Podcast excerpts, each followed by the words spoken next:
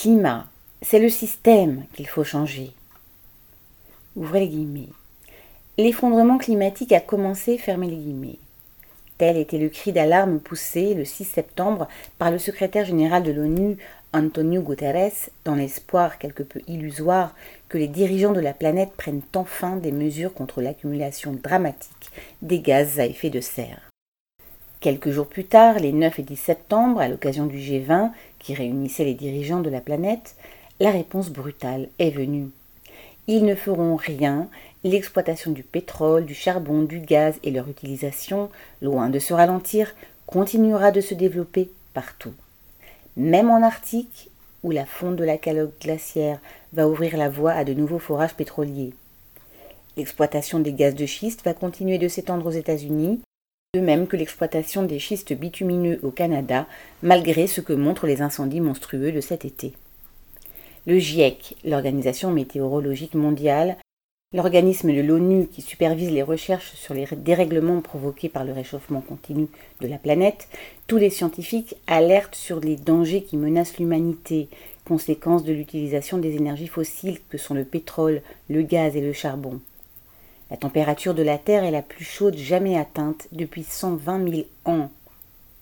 L'augmentation de la température moyenne dans le monde depuis la révolution industrielle et l'utilisation massive des énergies fossiles se situe déjà entre 1,2 et 1,3 degrés, alors que les experts scientifiques plaidaient pour limiter cette augmentation à 1,5 degrés.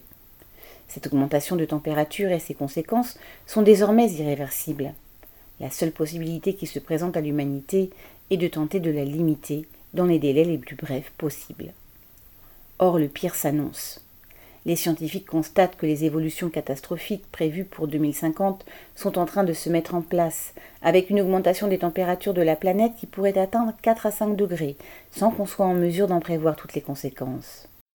Ces mêmes scientifiques prévoyaient que, même limité, ce réchauffement rendrait la vie impossible dans des régions où vivent actuellement 3 à 4 milliards de personnes par suite de la désertification et de la montée des eaux. Enfin, l'augmentation continue de la concentration d'ozone dans l'atmosphère pourrait aboutir à ce qu'ils appellent, ouvrez les guillemets, la potion diabolique, fermez les guillemets, susceptible de menacer la survie même de l'humanité. Attendre des dirigeants des pays les plus riches et des grands groupes capitalistes qui dominent l'économie mondiale qu'ils agissent vraiment pour inverser cette évolution est totalement illusoire.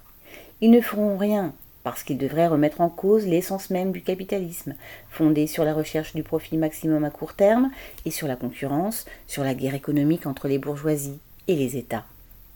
Le mouvement ouvrier révolutionnaire s'est organisé et se bat depuis ses origines pour que le prolétariat puisse renverser le pouvoir de la classe capitaliste et lui enlever le contrôle de l'économie en l'expropriant. Alors seulement il sera possible de mettre en place une organisation sociale et économique à l'échelle du monde capable d'organiser de façon rationnelle l'activité des hommes avec le souci de préserver l'environnement. Paul Sorel.